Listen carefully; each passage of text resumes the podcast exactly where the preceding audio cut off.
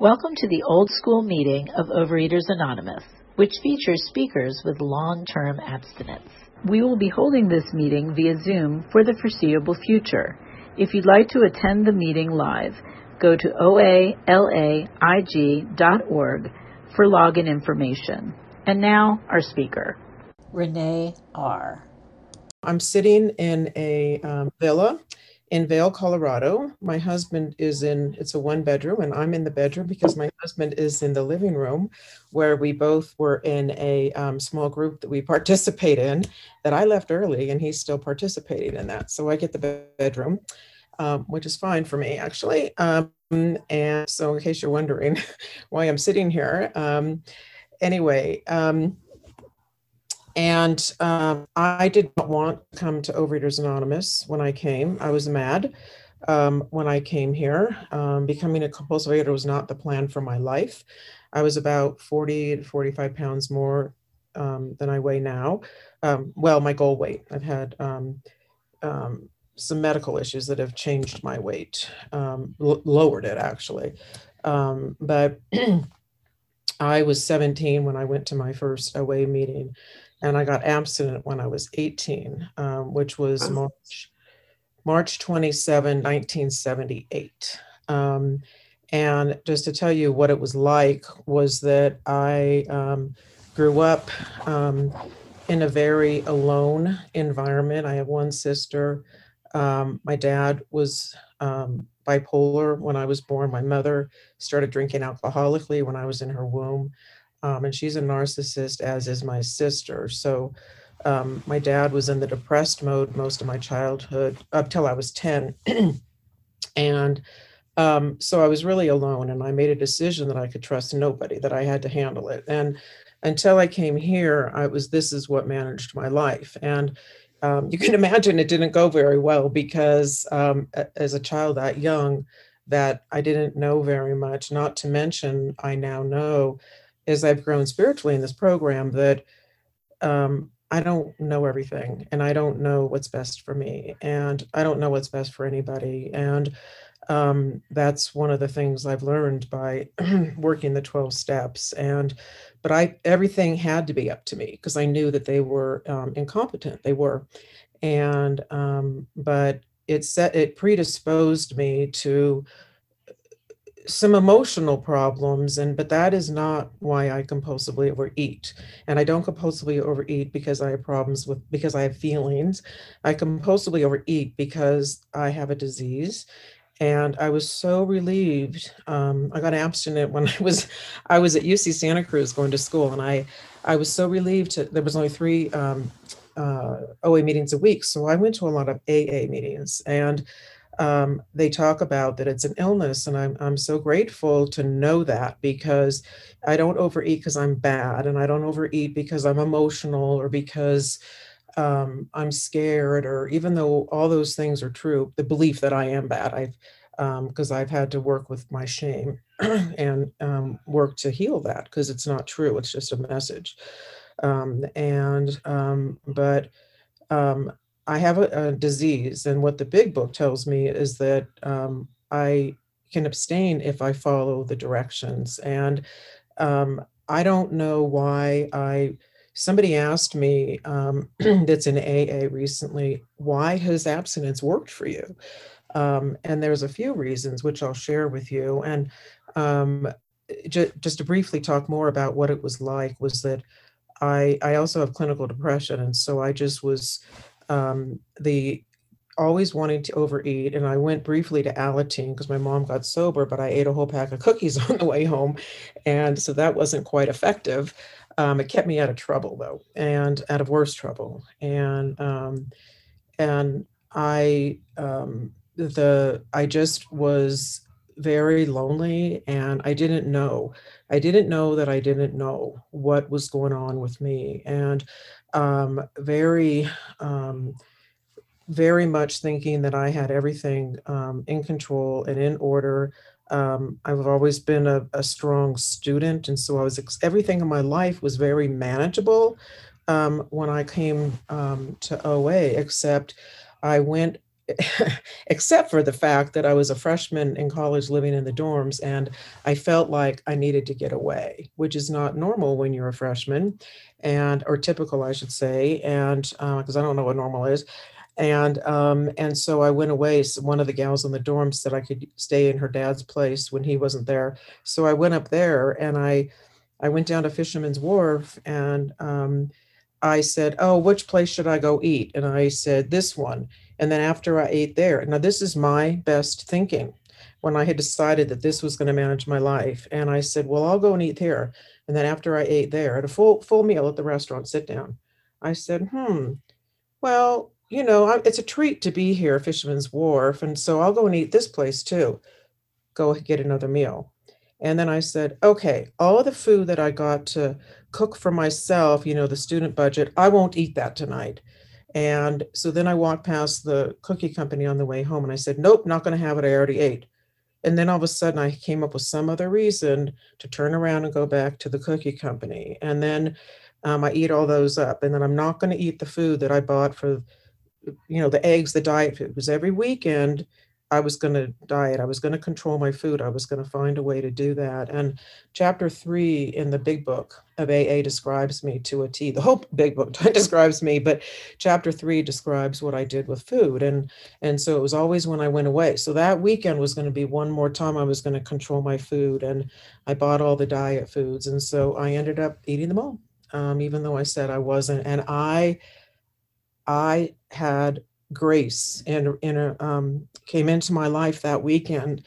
Um, and I always cry because um, for if it weren't for that, I don't know that I would be abstinent because I saw my lack of control, and that was the gift. And um, and it freaked me out because my, the, my modus operandi was control um, of the unmanageable life that I'd had um, in my family. And I was terrified that I had no control. So I came to OA to get control of my food. And you guys told me that no, I don't have control. And, um, but you told me that if I followed what it said in the big book, that um, rarely do we fail unless we have a mental or emotional disorder. And I had been to a lot of AA meetings and I, I and speaker meetings and conventions. So I kept hearing that it worked. And so I believed it. Long before I got abstinent, because I, I got abstinent and then I ate off and on for four and a half months until um, I really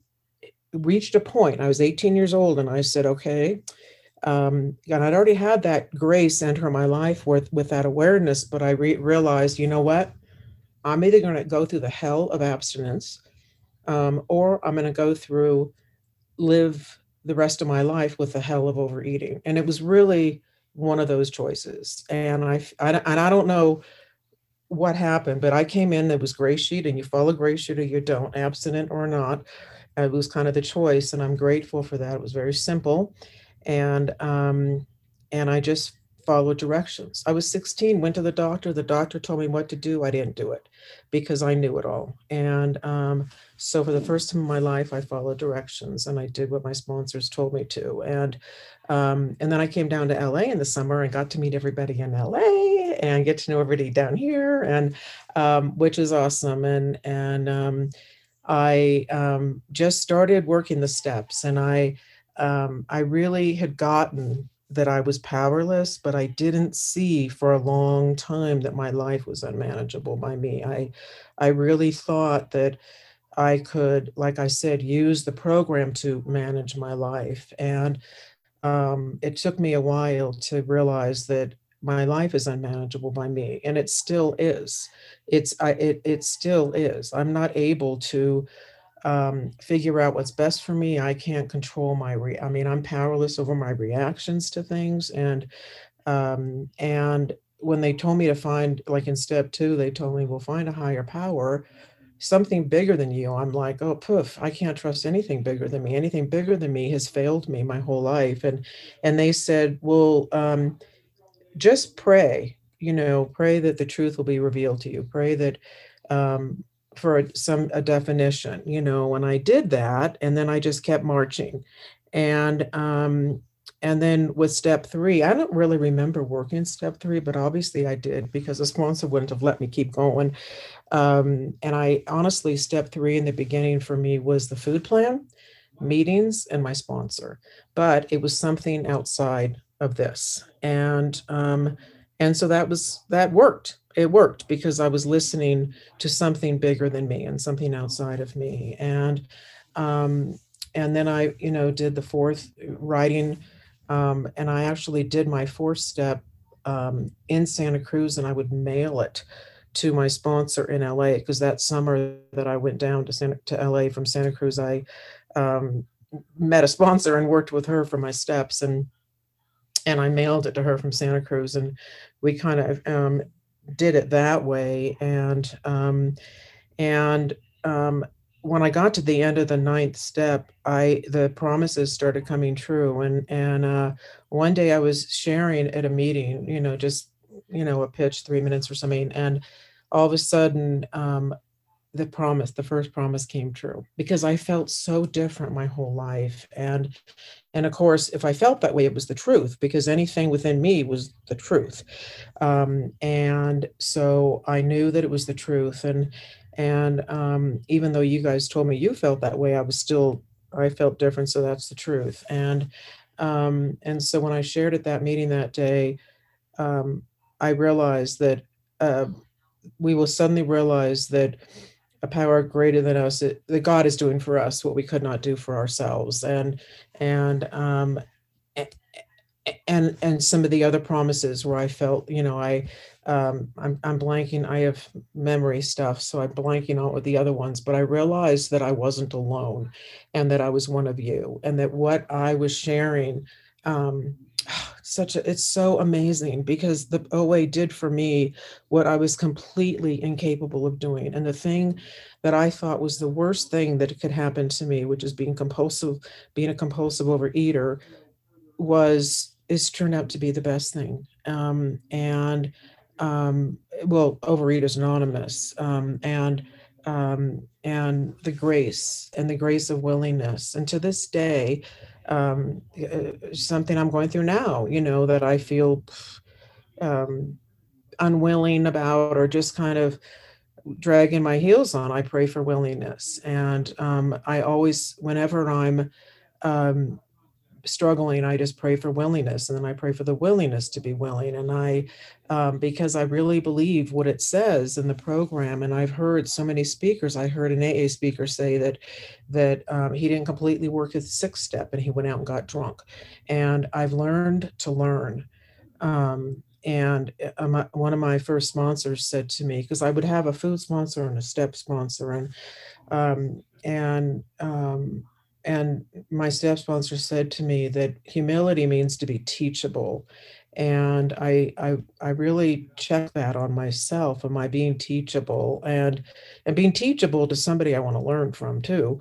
Um, but am i being teachable? Or am i back to my know-it-all? Because i you know it's easy for me to revert to this when i get scared or when i get um, hurt um, and I'm very sensitive to rejection because of my childhood. So when that happens, I um, that can happen, and so I have to, you know, and and that's one of the gifts of inventory is that I've really learned what who I am and who my issues are. But the flip side of that is that I've really learned. Um, all the great things about me and um, and as a result of OA um, and the program, I grew up. I um, finished my bachelor's degree. I went and got a master's degree and uh, met my husband at work, um, which I showed up at, at my, um, it was an engineer, Hughes Aircraft at the time. And I'm like, I had this intuitive feeling, well, I'm going to meet my husband here. I was like, you got to be kidding me because they all walk on it. Well, anyway, I don't want to say anything negative, but um, and I met my husband there. So um, and um, I just I, I I became a parent. I became a step parent first of a, of two kids whose mom had died, and I I'm like, well, how do I do this? This is crazy. Um, and OA taught me how. You know, give them what you've been given, and um, which the biggest thing is acceptance the biggest tool is acceptance and um three minutes Thank you so much. Um, and um, and then I had my two um, biological kids, and um, and um, mm, ah, because um, my firstborn has Asperger's, um, and um, because of the clarity of abstinence, um, and because of learning to trust my intuition, that's been a process. But it talks about that in the 11th um, step. It talks about we learn to rely on our, our intuition and it, you know, we make, you know, we start doing it, we make mistakes, but we find that as we learn more and more to rely on that, we really can. Um, and because of that and growing in that area, um, I, the psychiatrist for my son missed it. And I I was led to it um, because of praying the 11th step. Um, and my son today just called us um, and informed. I mean, this is a kid that we didn't think would be able to go to college, um, and he's a brilliant boy. Um, he just called us um, and told us that he got a fellowship. He's getting his PhD at an excellent engineering school, and he he's he he um, got a fellowship from all the different national labs, um, like LANL and all those, and it's absolutely a miracle. And I was his advocate, and he know. I mean, at his when he got his bachelor's, he gave a little talk about um, he wouldn't be there without me, and and it was all because of abstinence. It really was because, um, and because I had enough self esteem to stand up to these doctors and say no you know, and and I had enough whatever it courage to homeschool him for two years, and and um, I, I don't know, you know, I I I'm, I get speechless when um, um, I'm grateful because um, I I feel like that song in that um, what can I say? You've given me crayons to perfume. I've I've developed I thought things were going really well and I was having success in all these areas of my life and speaking and then and then I was getting I got OA gave me my body back and I got really athletic 100 mile bike rides and all this stuff. And uh and then they told me I had a blood cancer and I broke 18 bones. And um I now live with a lot of chronic pain. Um I had a bone marrow transplant abstinent abstinent abstinent um, and I lost 10 pounds. And then I found a way to gain 10 pounds. Uh, and not I didn't find a way. I uh, um, through OA and through uh, you know guidance, um, but it was all abstinent. Um, and um, I had all my pregnancies abstinent, and I just it's you know that big book says rarely have we had a person fail who thoroughly follows our path. And and um, i sat in a restaurant when i was a year and a half abstinent i went to europe and i was in a restaurant by myself and almost had gotten raped and um, uh, and i felt like overeating my plate of food and i prayed the serenity prayer. Nobody was there. There was no phone calls. There was no cell phones back in what was that 1980 or something and I said the serenity prayer, and my desire to overeat went away, and I pushed the rest of the food, which wasn't part of what I was supposed to eat that day, away. And um, I just know that um, the program really works if I work it, and um, you know, I I make calls when I need to. You sit on your hands if you don't, uh, so I don't eat. And OA is the only place that told me I, about the lack of power. Every other diet program deals with how you eat or behavior around your eating. But OA addressed, thank you, my problem, which is the lack of power. Um, that's it. Thank you so much. Oh, and I just celebrated 43 years of abstinence, if anybody did the math.